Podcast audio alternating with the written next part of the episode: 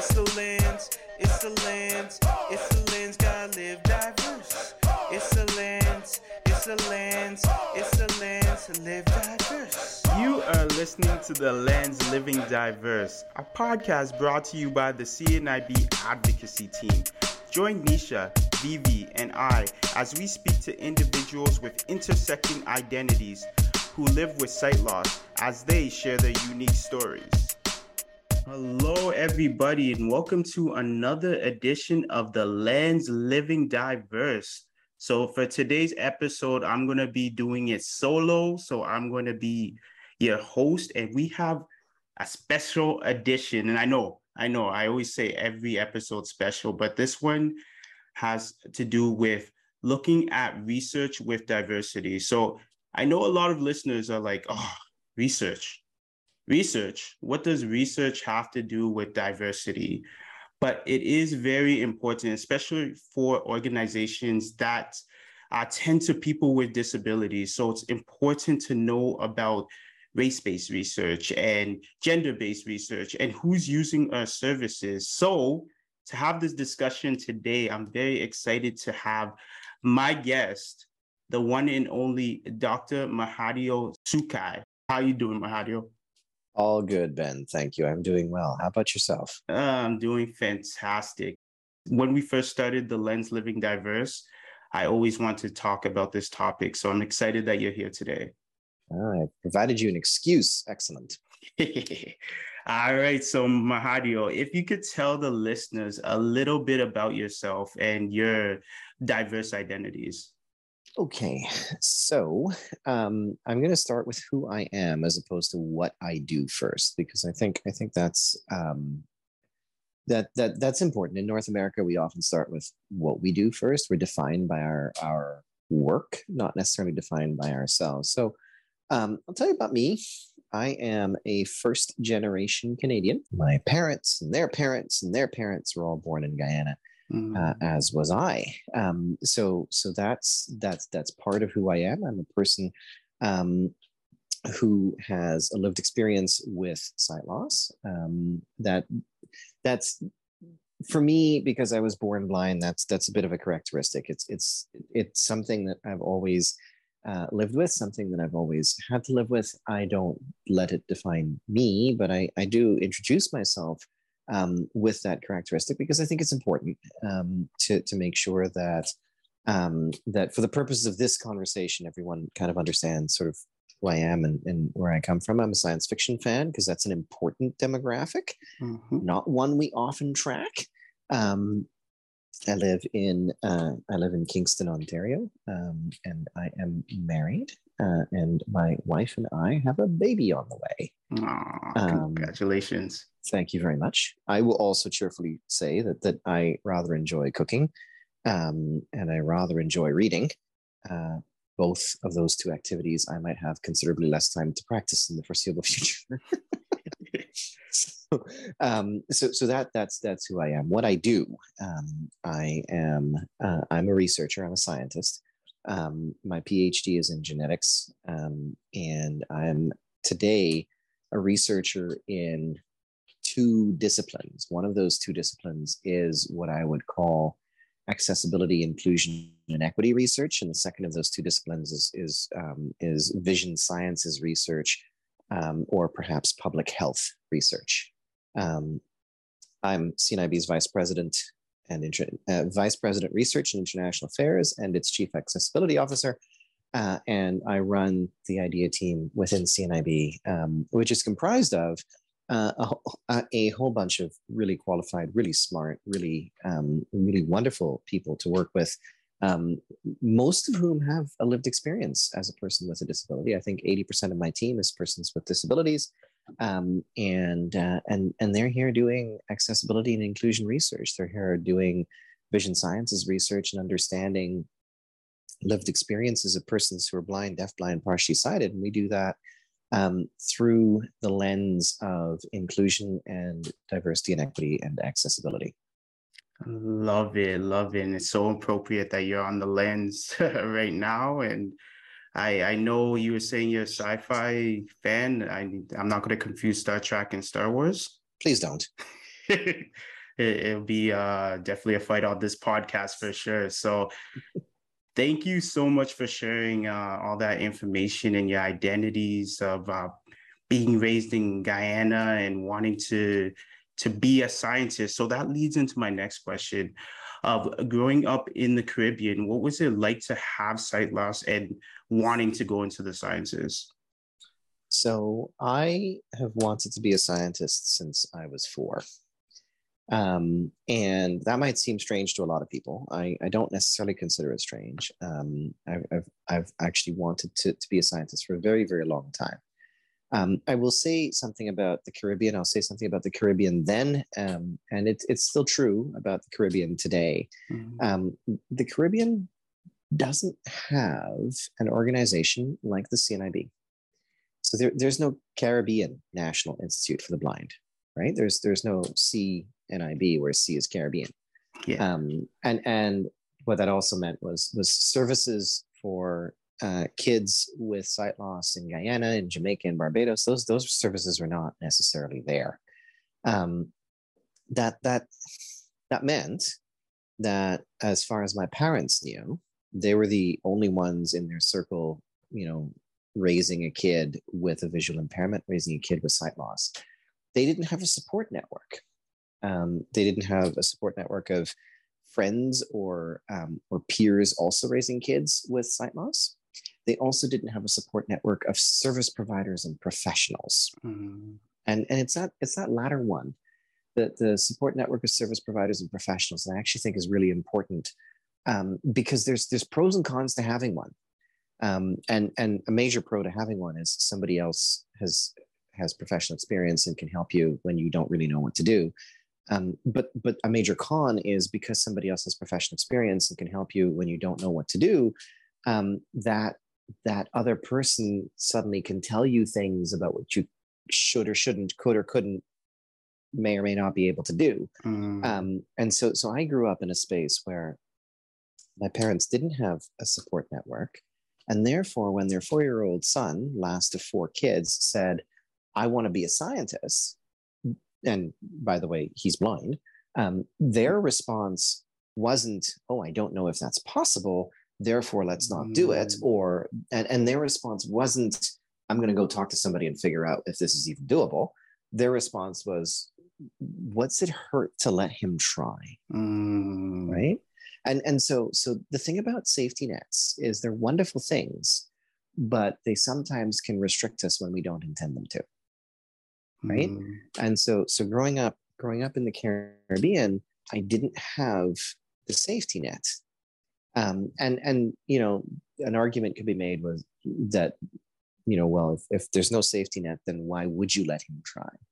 Um, but i mean none of us knew what we didn't know right? Nobody said hey you need to do this and this and this and by the way in order to be a scientist you need to be able to do a b and c and you know that's all very vision related or whatever nobody said those things um, you know nobody got in the way um, and said, "Hey, he's got to do special ed." Nobody got in the way and mm. said, you know, he had to do this or he had to do that in school, or and and so so when when that when that doesn't happen, then you know you're left with okay, you try or you don't try, and the calculus is, do you lose anything by trying? Mm. And my parents' perspective was, you don't lose anything by trying, so try. And if it doesn't work, we'll figure something else out. And if it does work, then good for you right? Yeah. Um, and and the thing about the, the, the, thing about a support network is it's supposed to increase the likelihood of success, mm-hmm. but in a perverse way, support networks can actually increase the likelihood that you don't try, mm-hmm. right? Because because then the the the argument of well nobody's ever done this before or um, or blind people can't use microscopes or blind people can't use telescopes or you know um, chemical equations are going to be an issue or whatever right um, when when someone presents that in the context of a support network it becomes a very difficult thing to, to navigate because somebody with experience somebody with authority says x mm. and there's this thing called authority bias we tend to believe people in positions of authority right Um, and and and I say that to you as someone in a position of authority, and so I expect you to to have authority bias. Believe me when I say that, um, right? But but you know, I when when there's no authority figure, there's no authority bias. If there's no authority bias, it means we're more likely to try things than we would have otherwise. Yeah, and it's very interesting what you're saying because basically what you're saying it was uncharted territory that you were getting into where it was no one before you when it comes to the sciences, especially in the Car- Caribbean, and the fact that it was almost like, okay, we're just going to shoot in the air, whatever works. Well, I mean, again, if if you don't play the game, you'll never win it. Yeah. Right. If you don't take a chance, you'll never know if you're going to succeed. Right. And and um, was it Michael John Michael Jordan who said you'll you'll miss 100 percent of the shots that you mm-hmm. never take. Mm-hmm. Right. Mm-hmm. And so so the thing is that that support networks are all about determining which shots to take to maximize success. Exactly. And that kind of blows that blows my mind because I never thought of that support network bias where it's caging people in because especially we see this in uh, families from kids from immigrant families where they're saying as someone with sight loss you can't do this. You can't be a lawyer. You can't be a geneticist. You can't uh, be account or at the time accountants because technology wasn't there. So you bring a really good point of that authority biases where we automatically like to hear when we hear something from someone who's so-called a professional, maybe a guidance counselor, maybe an advisory person from a certain disability oriented organization, we automatically, okay, yeah, they're right, they're right. So yeah, that blows my mind that you brought that up. I, I think I think it's. I mean, um, you know, I'm, I'm cheerfully going to confess that I have an authority problem, right? Um, I actually I actually don't tend to. Um, I don't tend to just accept a voice of authority without mm. some sort of independent verification of my own right um, there's there's a saying trust but verify uh, a lot of people use the saying um, and and i learned that saying in the context of genetics and and genetic diagnostics, which was the space that I was in before I came to CNIB. Um, as in, you know, if if if you if you discover something, you have to verify that it's real, right? And and so if if somebody says to you something, you have to verify that it's real. If you can't verify that, then you're on your own to determine how you deal with that information, right? But if you can verify it, then it's more trustworthy, right? But but the the the flip side of that is let's let's let's take wikipedia as an example. Let's say let's say you've got the page on um, on the planet earth and you've got 9000 people who write on that page that the earth is um, flat and 1000 people who write on that page that the earth is round. Does that make the 9000 right and the 1000 wrong? No it doesn't. Mm-hmm. right? Because because there's objective ways to verify that the earth is actually round. Right? Um, and and so so so verification isn't just because two people say something, it must be true, right? Verification involves kind of your own your own kind of acid test of of what it is you want to do and how it is you want to do it and, and how that support system is interacting with you and what kind of information they're providing you and and um, and and does it does it make sense? Does it hang together? Is it consistent? Is it coherent? Is it relevant to you right? And and so so how we think about the support system particularly as a first generation immigrant yeah. right um, you know that's that's meaningful. I recall, I recall my first interaction with CNIB um, was my parents and me and uh, and an intake person from CNIB from like the early 1990s, um, and and this person was cheerfully having a conversation with my parents as if they were born and bred in North America and had been mm. here for six mm. generations, and it wasn't resonating with them, mm-hmm. right? And so, so when at the end of it all, they said, well, so what would you like to do? My parents were like, well, he doesn't need a white cane because mm-hmm. he can get around. We've got him, right? He doesn't need this. He doesn't need that. Um, and, and all of like, there was no ILS training. There was no, there was no O&M training. what my parents were attracted to was was the technology because they understood how that could help me in the mm. classroom right but there was no there was no attempt to actually try to to to meet a first gen immigrant indo-caribbean family where they're at right? And and i mean that was then this is now right? And and we can have lots of argument that that you know cnib's got a different way of doing things now. Um, but what struck me about then was that um, was that there was this there was a sort of perspective mm-hmm. that blind was blind and the rest of you didn't matter mm-hmm. which is not true right mm-hmm. that that's a logical fallacy mm-hmm. and we can we can spend as much time as you want deconstructing that particular logical fallacy and and and why it matters to actually think about it through through a research lens Exactly. And this even goes into my next question. And you brought up such a good point where it's just like, just that identity of blindness. That's all that matters. When I'm going to go visit a family, we're not going to see the, the culture. We're not going to see uh, what that identity of the family, even the location of the family. We're just going to look at blindness as a whole. So that leads into my next question. When we do look at um, research based uh, or research based on other identities.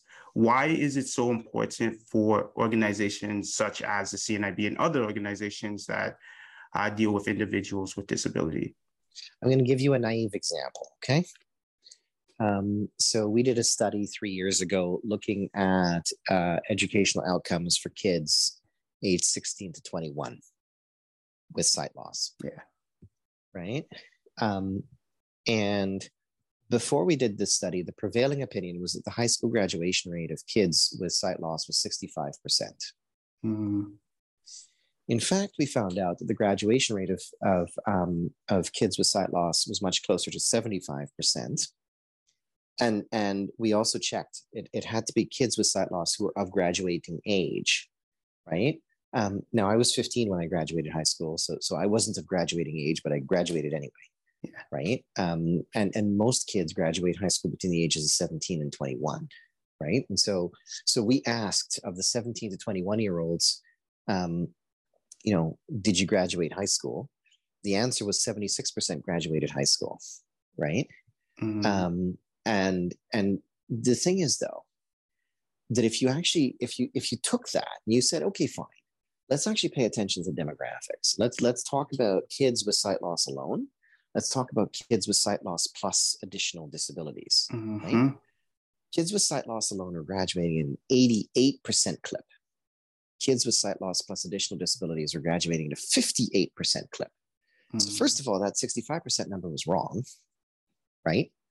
And second of all, right, what you found was that the, the people who are really having problems with high school graduation were people who lived with sight loss and additional disabilities, mm. right? People who lived with sight loss alone actually were graduating high school at a better rate than their non-disabled peers. Mm. Right? Mm. And I mean, there's there's a couple of other things in there that, that they're a little bit distinct, but that that's the basic story, right? And so so now if you if if if all you said was okay, what's the graduation rate? And you didn't ask the live with additional disabilities question, you never would have picked that up. Right? Exactly. And and so so you know let, let's let's think about let's think about another sort of real life example, right? Um, and uh, and let let's let's talk about um, a study that we did four years ago before the pandemic, so 2018, and and we were we were working um, with others within the CNIB to update our client database. And, and we asked a pile of demographic questions of people. We also asked a pile of tech use questions and what people were interested in. Here's a really interesting thing that we found. Um, the, the working age people who were coming to CNIB were more likely to not be white. Mm. And and therefore and, and by the way not only were they not more likely to not be white they're also more likely to use more high-tech assistive aids. Mm. On the other hand, the retirees that were coming to CNIB were actually more likely to be white and more likely to limit their them themselves to to to low vision aids like optical aids like magnifiers and monocles and things like that right? And and that, that was that was a study done four and a half years ago right?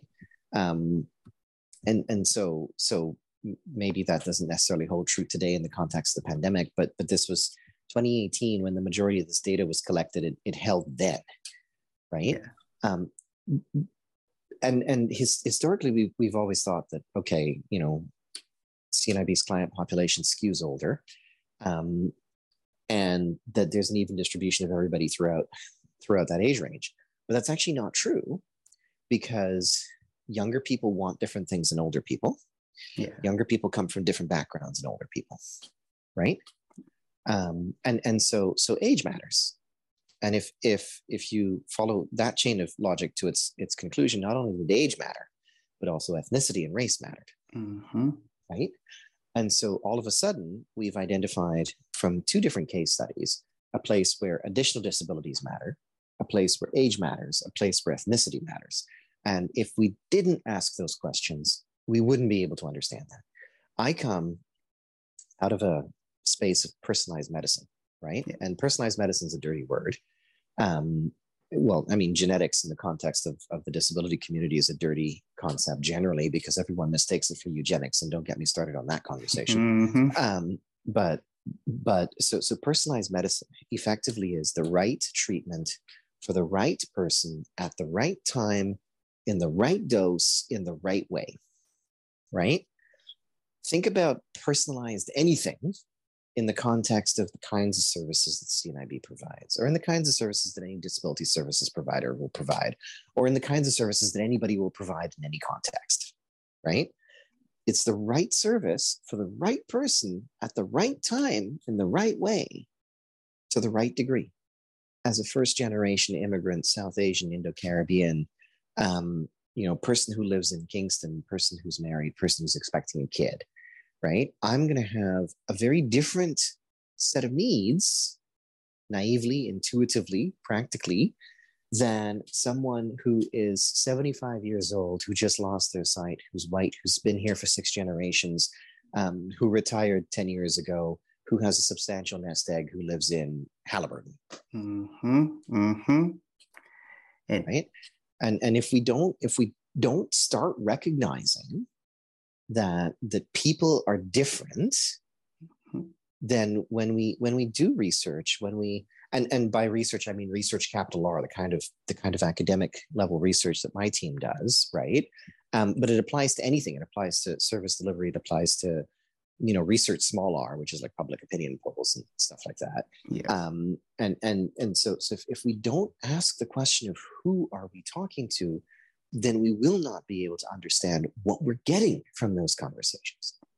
Mm. Because who we're talking to matters. Mm-hmm, mm-hmm. You know what? This is funny that's a podcast. I wish people could see the big smile on my face because this is definitely aspects that should be said. And me as a, a person, I was doing my MSW, I'm doing my MSW, and we had a, a research class. And this is the critical thinking that needs to be put out to these organizations and this the agencies because you hit the nail on the head when you were making mention that you are a person from the Caribbean, first generation Canadian, and that comparison to other clients where you're not just amalgamated into to just one one service so catering services so that goes into um, my next question, which I'm very interested in hearing. And I remember uh, we were at a meeting and you were talking about this, and I got excited hearing about personas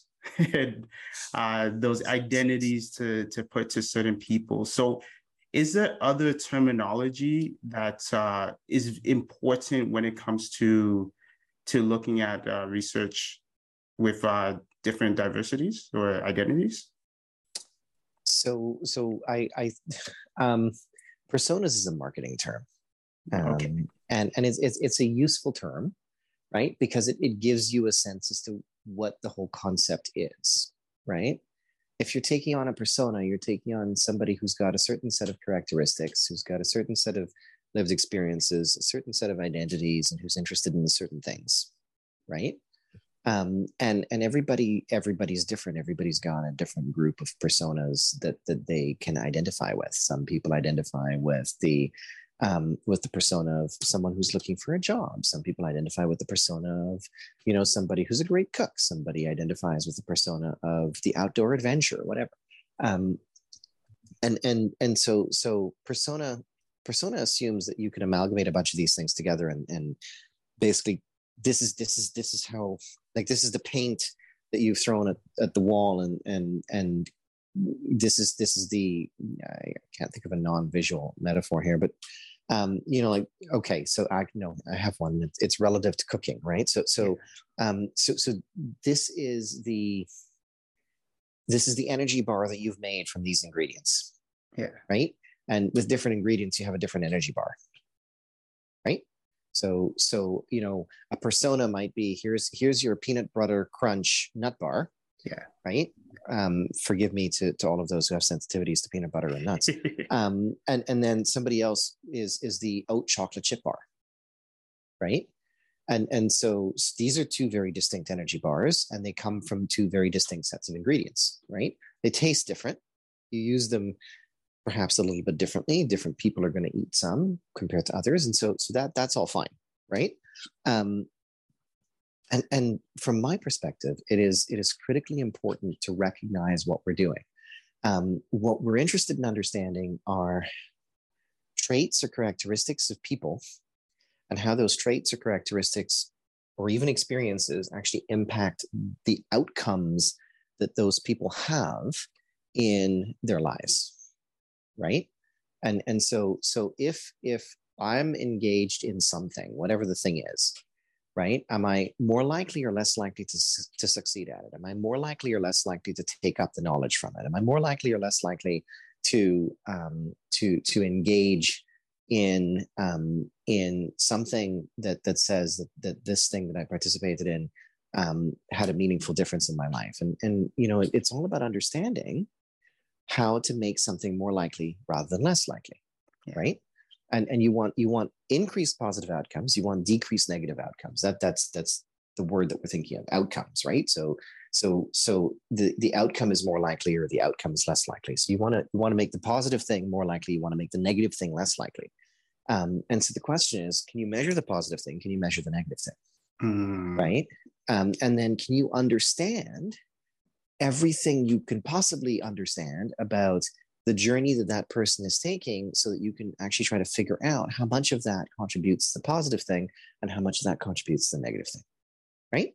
Um, and and so so this is this is basically what a persona is and, and what personas are generally um, refined i think a little bit from a from from a scientific and, and research perspective because um, because when we think about personas in terms of program development it's like who's going to attend my workshop mm-hmm. right and and my question goes beyond that it's not who's going to attend the workshop it's who's going to be successful at generating the outcome that that workshop is intended to do right so, so those are those are related things um, and one goes a little bit farther than the other exactly perfect explanation and that uh, makes me wonder about the term social determinants of health. And I actually started realizing this terminology a few years ago. Uh, what is your take on social determinants of health? Um, so part of that could be your social location, right? Um, part of that could be um, your experience that you have as a person that impacts your health. So, so social determinants of health. It's it. So, um, so health is in this case the outcome right how healthy are you as a person physically mentally emotionally right? Um, and what are the things that influence that outcome? And, and so if, if if we think of your health as the outcome things that might influence that include where you live how much money you're making who you're living with right? Um, are you first gen right? Um, where are you from on uh, on this planet? Um, your education level, your employment level, right? Whether whether you have um, whether you have benefits, whether you have pension, right? What's your access to services? What's your access to healthcare? Right. Um, and, and so, so there's all of these things, some of which you can change, some of which are influenceable, some of which are not. Like I, nobody can influence the fact that I'm a first gen Canadian. Yeah. Right. Nobody can influence the fact that I was born in Guyana. Yeah. Right. Nobody can influence the fact that um, that that you know my parents are five generations removed from being born in India. Right. None of those things I can change, but I can change my education level. I can change my access to to um, employment. I can change my my income. I can change um, I can change where I live. I can change who I live with, right? Um, and so, so some of these things are things that you can you can influence. Some of these things are things that you can change, and and you can also change things like um, you can also change things like you know how you uptake information, right? Yeah. Um, what kind of information you're being taught? What kind of information uh, are you are you party to in whatever it is you're thinking of and whatever it is you're doing? right so so those things that those those things that we can influence right? Um, which are social determinants of health. If we can influence them in a positive direction we can influence outcomes right? Mm-hmm. And, Mhm. and so so i i use the term social determinants of health a great deal because it's an understandable term for people who who need to get a sense as to what it is we're doing whether whether you like the term or not is actually not relevant. Um, but because people actually understand what an sdh is. Yeah, yeah, and it's a good model to look at and good to understand truly the barriers that people have because for example, you have a service or a program that may run late, but people would ask and be like, "Oh, why is that person not attending?" But looking at aspects of like transportation as well to even get those services or I know it's really health care based and health based, but sometimes looking at that journey of how that person's getting to those services or how that person's implementing the health or safety. So, well i mean here try this one on for size yeah, um, access to technology is a social determinant of health of course. right and and this this became brutally obvious during the pandemic when everything went virtual right? And and so so because everything's gone virtual if if you don't have access to good internet if you don't have access to the right technology then you're not going to have access to education. You're going to have much harder access to employment. You're not going to be able to access your healthcare services Mhm. effectively. And there's there's a cascading effect. So so we did a study um, where we looked at accessibility of online learning for post-secondary education um, and the interesting thing is the platforms are fine. Well i mean no i take that back. They're not fine. Some platforms are better than others. Um, but the platforms weren't the problem right? The, the, the, the problem with accessibility of online learning was that people didn't have technology. And if they didn't have technology and the platforms required technology you were stuck. Or if people had technology then the other question was whether the instructors knew how to use the technology Mm, right? And so so so those were bigger determinants of success than the accessibility of the platform right? And the thing is that that you know there's there's a bit of a default assumption right? Everyone everyone uses a laptop or everyone uses a smartphone. Yeah. um and i mean you know have you tried working off of your iphone 16 hours a day? It's hard. It's not easy. Mhm. Right? The, the way that you deal with documents, having to listen to voiceover all the time, trying to deal with magnification, you know, it, it's it's difficult to look at your phone 16 hours a day. Yeah, even Right. just the comfort level, just Hey, it's difficult. your phone. yeah, hey, it's difficult looking at your phone eight hours a day, or six hours a day, or four hours a day. Some people do it, right? Mhm. Um, and and some people will work off their phones. Some people will not. I won't. Right. I had a call this morning with a colleague where we were talking about use of a laptop versus use of a smartphone versus use of a tablet. Yeah. Um, and and I, I said I use my laptop to deal with documents, and I use my laptop um, to do screen on communication, and I use my laptop to watch TV yeah, right? I use my smartphone as a phone, right? Um, and I use my smartphone to surf the web, right? Yeah. On the other hand, I use my tablet to read a book. How somebody uses technology and the piece of technology they have access to has become because of the pandemic a social determinant of health. And and if you think about that who's got access to what has a lot to do with um, with how much money you're making right? Has a lot to do with who's in the house has a lot to do with um, with where you live and what you have access to around you right? And and so so basically what i'm what i'm saying is is that if if you think about if you think about a pyramid right? Um, and at the top of this pyramid is the outcome that we're interested in. Underneath that are a bunch of things that are influenceable to get to that outcome. Underneath that are a bunch of things that are influenceable to get to the influencers that you influence to get to the outcome mm. right? And underneath that are things that you can't influence that dictate how you're responding to both sets of influencers mm. right and and so, so you've got you've got the outcome you've got the the first order influencer you've got the second order influencer and then you have you have your your unchangeable characteristics right and you might have more layers of influence in between and so so it's a pretty complex model when you try to think that through right but at the end of the day there's one and a half million people in this country who have seeing difficulties and every single one of those one and a half million people is fundamentally different mm-hmm. from the mm-hmm. next one right how i respond to something isn't going to be the same as how you respond to something mm-hmm. right but the thing is that um, that your parents are immigrants right? You were born here, if I remember right. Yes. Um, and so we're second gen, like you're second gen compared to me being first gen. Yeah. Right. Um, and our, our cultural reference points are subtly distinct, right? They're not the same. Um, they're, they're different enough that they're meaningful. We'll have some, some common culinary reference points. We'll have some common experiential points. You grew up in mm-hmm. Toronto, right? Uh, GTA, yes. You grew up in the GTA right? I grew up in the GTA after we came here. Um, but but the thing is that I came here differently than you came here. Yeah. Right. And so so how I take up the GTA experience is going to be different from how you take up the GTA experience, um, which is then going to play out in some of the outcomes that we have. Right. I came here stubborn.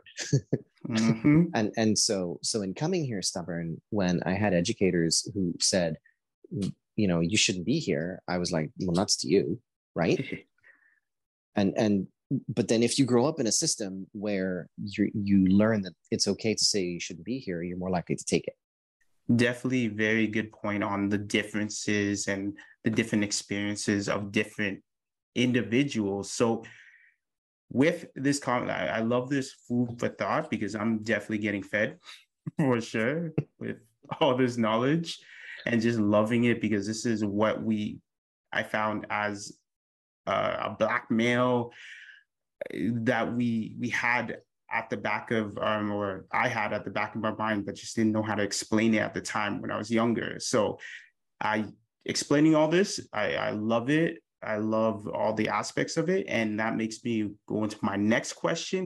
So what's your goals for looking at the CNIB with research?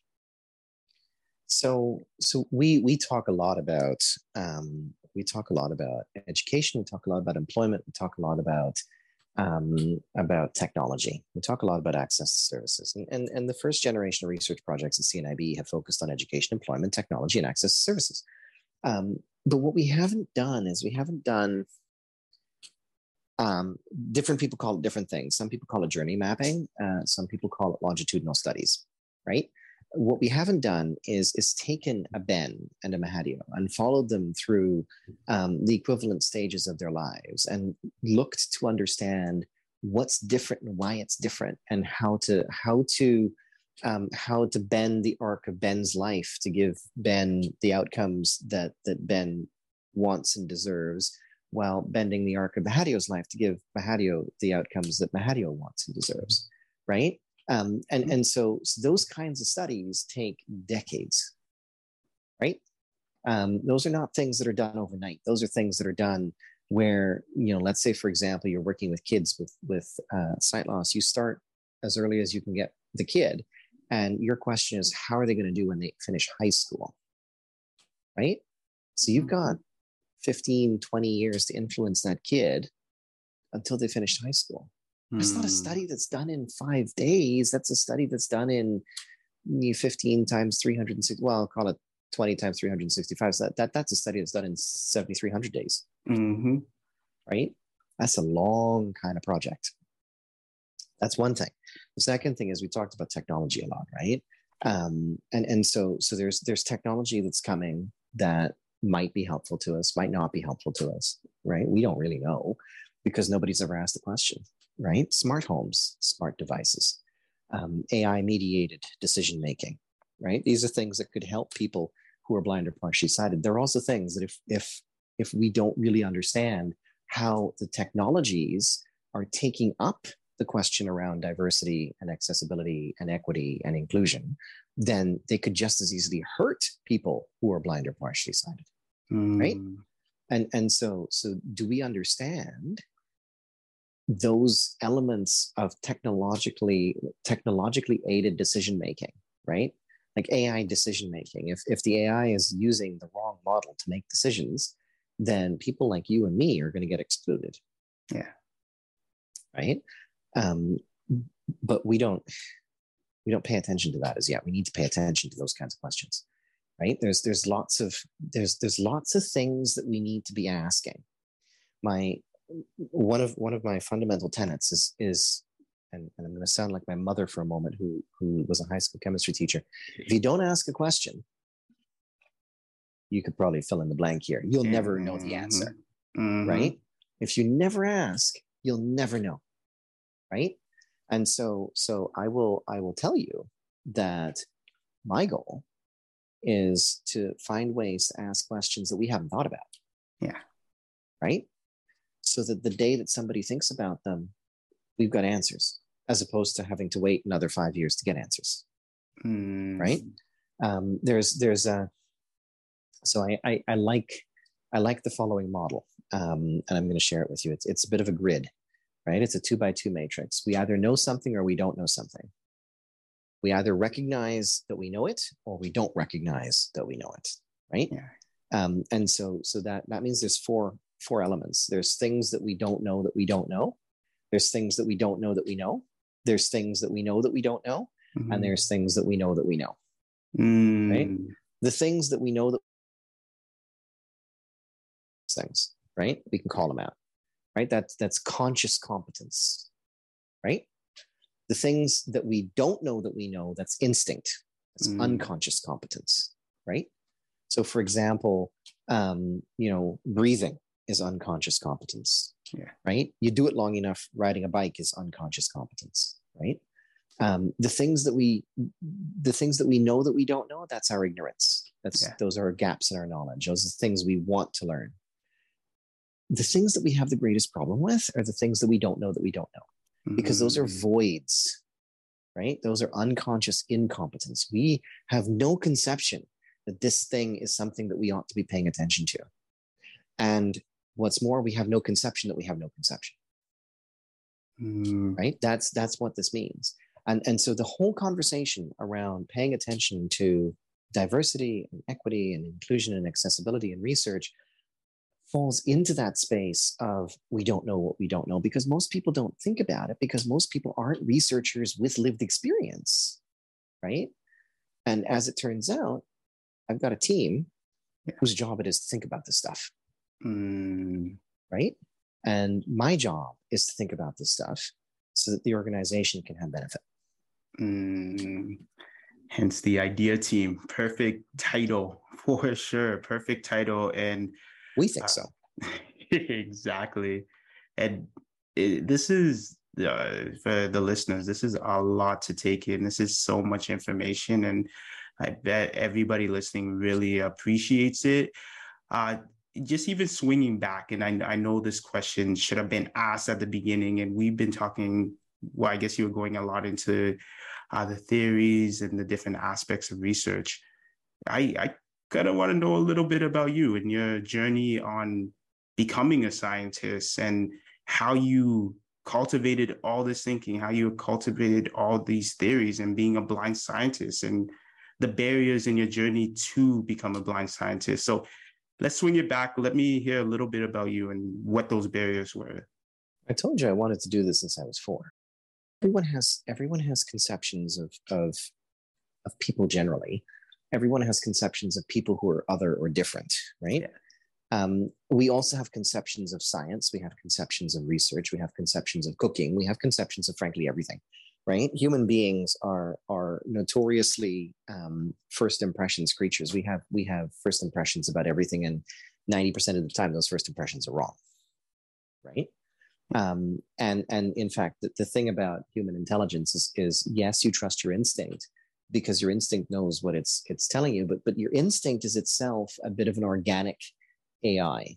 Well, I mean, it's it, it's an organic intelligence, so it's not AI at all. Your, your instinct is is making a snap judgment in a short period of time based on available information, um, and and based on based on what it thinks um, what it thinks should happen right and and most humans with that kind of with that kind of thought process going on rely a lot on precedent and, and rely a lot on mm-hmm. um, on on kind of instinct driving some of their decision making tools um, and so so when when you when you find something that you're not accustomed to that isn't in your experience you get crossed up right mm. and so so if you're not exposed to somebody with sight loss you're not exposed to somebody from different intersecting social identities or different intersecting social locations you really don't know what to do because because you've not been exposed. And so all of all of your all of your your innate heuristics all of your decision making um, sort of comes from a place of well this is outside of the realm of experience right? So and if this is outside of the realm of experience we balk and we don't know what to do.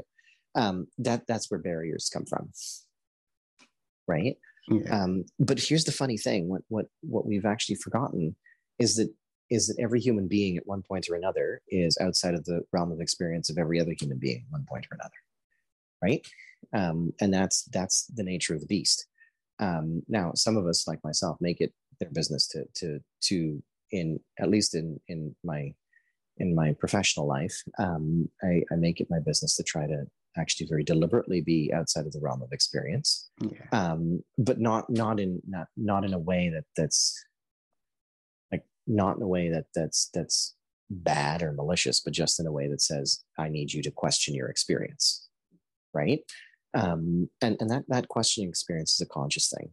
Um, but but this is this is actually where barriers come from. People put barriers up. Barriers exist yeah. because um, because whoever thinks about something has thought about it in a certain way and we're outside of the way that they thought about it. Therefore, the thing that, that's been put in place is a barrier because we're outside of the range of experience that it was actually coded for.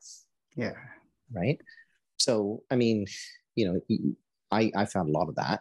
I, I didn't call it that as a kid, obviously. Um, but I found a lot of that. A lot of the, well, you're blind, you're not supposed to play sports. You're blind, you're not supposed to be in a science lab. You're blind, you're not supposed to be in school. That was the thing growing up. You're blind, you're not supposed to be in school, right? Mm-hmm. Um, and and so so you know, how do you deal with that? That that also depends on the support system that you have. The support system I had was my parents and my siblings and my family, right? And so, and as I got older, friends, right? Um, and so, so they were the ones who acted as a support system to say, okay, you're going to encounter those barriers, but you don't have to let those barriers stop you, mm-hmm. right? Um, it, it's different when the support system that you have is the barrier, mm-hmm. right? yeah. Um, and and and I mean, I I had some of that in different spaces because my support system wasn't really all that in favor of me doing independent navigation until I was until I was an adult, and so that was a barrier, yeah. right? But in the context of my education my support system was very supportive right? Yeah. and so if your if your support system is a barrier then then you have you have another like you you, you got to figure out how to deal with that. Um, but if your support system is doing its job then it helps you overcome barriers. It helps you navigate your way through them. It helps you identify prevent and remove right? Um, overcome is not the right word i would use. Identify prevent and remove right? Um, so so you asked me about my journey um, and and i mean I, I had i had a bunch of different experiences. Um, I, I graduated high school when i was 15 as i indicated before. Um, i went to post-secondary as a 15 year old with sight loss as a first generation immigrant not an easy time right? Um, and and i all of that and i wanted to do this thing that i wanted to do since i was four right? A few times I, I sort of shifted my path a little bit based on the advice that people gave me or based on experiences that I had, but I never deviated from wanting to be a scientist. The other thing I've always also wanted to be is an educator. Yeah. Um, and we've spent the last hour having a very educational conversation, right? Yeah. Um, and and I mean the the thing is that, that where I come from, being an educator was actually the most exalted profession, right? Mm. Because where I come from, um, the most exalted professions were engineer, lawyer, doctor, teacher. But you couldn't be an engineer, a lawyer, or a doctor unless somebody taught you. Yeah. Right. So so teacher was the most exalted profession. My mother was a teacher, right? Um, uncles and aunts on both sides of the family were teachers. And so so growing up, I saw that as as as the pinnacle of everything to be able to influence the next generation of minds. Right. And so that's what I wanted to be. And I held that. Um, and I, I held being a scientist and being a teacher close to close to that identity of this is this is what I want to do, mm. right? And I held that without really understanding what the shape of that would look like. I held that for my entire life. I still hold it. I'm a scientist and an educator first. You know, I'm a business executive second, right? Um, and and so so um, you know the, the the the story, the the direction, the orientation can shift and change and, and modify but like i i never um, I never lost the I want to be a scientist and I want to be an educator. Mm. Um, and and people could say, well, that's nice, but that's just you. What about other people? Other people aren't so lucky. Yeah. Um, what I will say is there was absolutely no luck in any of that. Right? There was a lot of hard work and a lot of people who were taking the time to be supportive, and there was a lot of mental health mm-hmm. right? Because being being somebody who got recognized, and, and you did it just a moment ago. You you called me a blind scientist, and, and I would beg to differ. Yeah. I'm a scientist who happens to be blind. Yes. Right. Um, and so so the scientist is the identity, and the blindness is the characteristic, right? As opposed to the blind scientist, where the blind is the identity and the scientist is the characteristic, right? The emphasis matters to me but but it's funny because a lot of people thought that I went into science to be the blind scientist, to be the blind geneticist, mm. right? You don't want to be the first blind anything. None of us wants to be the first blind anything. Mm-hmm. Or at least none of us should want to be the first blind anything. Right? I've met a few people who have wanted to be the first blind something, and, and that that's okay, that that's that's your life choice, right? But then but then once you're that thing what happens what happens to you then you've, you've achieved that life goal then what mm-hmm. right um and and so so i've i've been i've i've i've had i've had a lot of I've had a lot of work that goes along with the fact that i had no role models mm-hmm. that my mentors um my sponsors my the, the people who uh, who were my guides within the space weren't people like me, mm-hmm. right? Um, and there was a lot of mental health issues associated with going through that space effectively in isolation. Right? Mm-hmm. That's not an easy journey, and I wouldn't wish that journey on anybody. Um, mm. And it, it's it's why I take I take the time to have conversations like this and to talk to people um, who want to do what I've done and or some reflection of what I've done because they need to know that they're not alone. They need to know that others have gone through that space, right? And and you know what? I had this conversation earlier today with somebody. What is mentorship, Ben? Mm. Mentorship, I will tell you, it isn't the I'm going to ask you some very specific questions. I'm going to go in and treat it like a job interview. Mentorship is me having this conversation with you live in real time and in full color, yeah. if color's your thing, right? Because not for everyone it is. Um, and and and i'm i'm just having this conversation with you. Yeah. Right? Some of the people that i i consider to be my best mentors i just love to sit and listen to. Mm. i just love to sit and shoot the breeze with.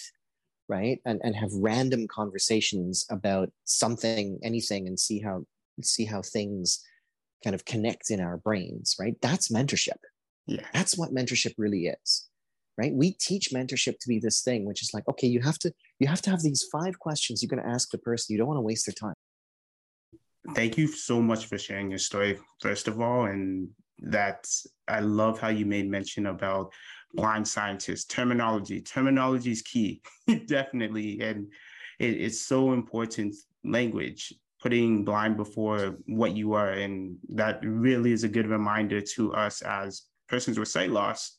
Actually, before we get um, end this amazing episode, just any last words that you have from from just like we were talking with mentorship, any words that you have for anybody who is interested in getting into the field that you're getting or you got into and your journey?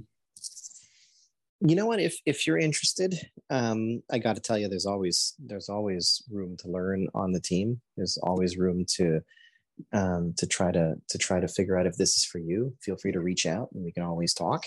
Um, that's never a problem. Research at cnib.ca Um, what I what I would say, I think what I would say is this: this this kind of this kind of work is is is crucially important. It, it's a very different way of thinking about the world. It's a very different way of thinking about research questions, um, and it's it's a way that that holistically takes into account the fact that people are people. Right? We often forget about that when we do research, but people are indeed people. Mm-hmm. Right?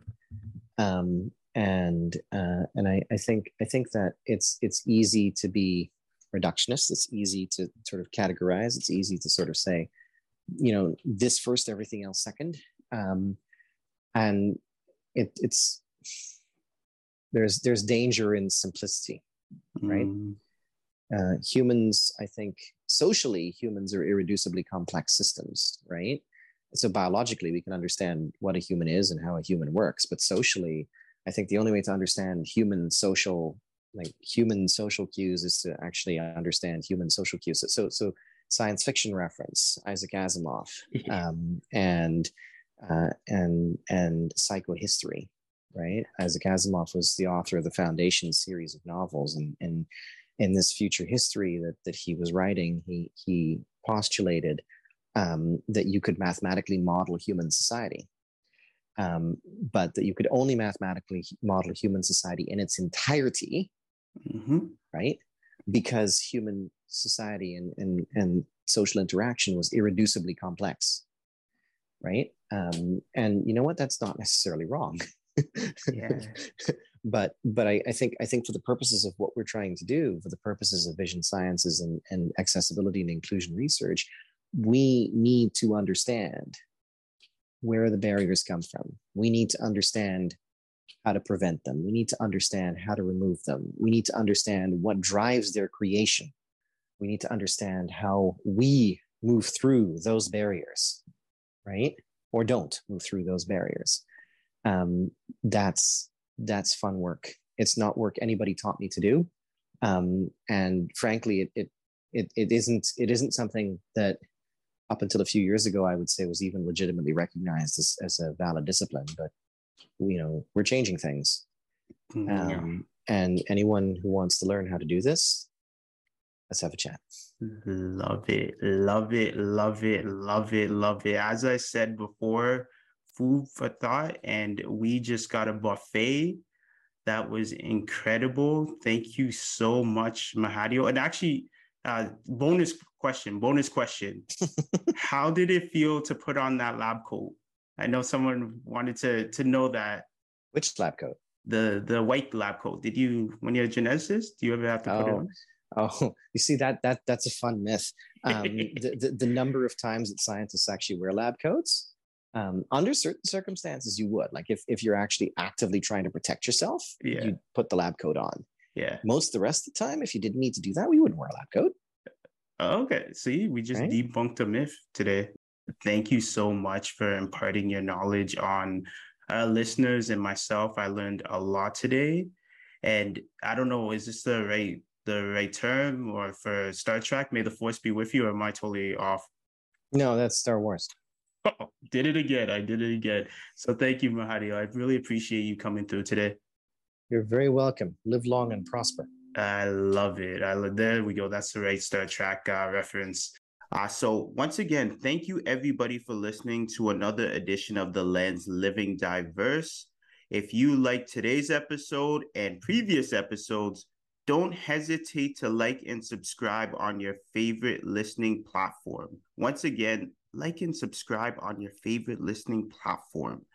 Also, if you have any great ideas or even want to be a part of the Lens Living Diverse, email us at advocacy at cnib.ca. Once again, advocacy at cnib.ca.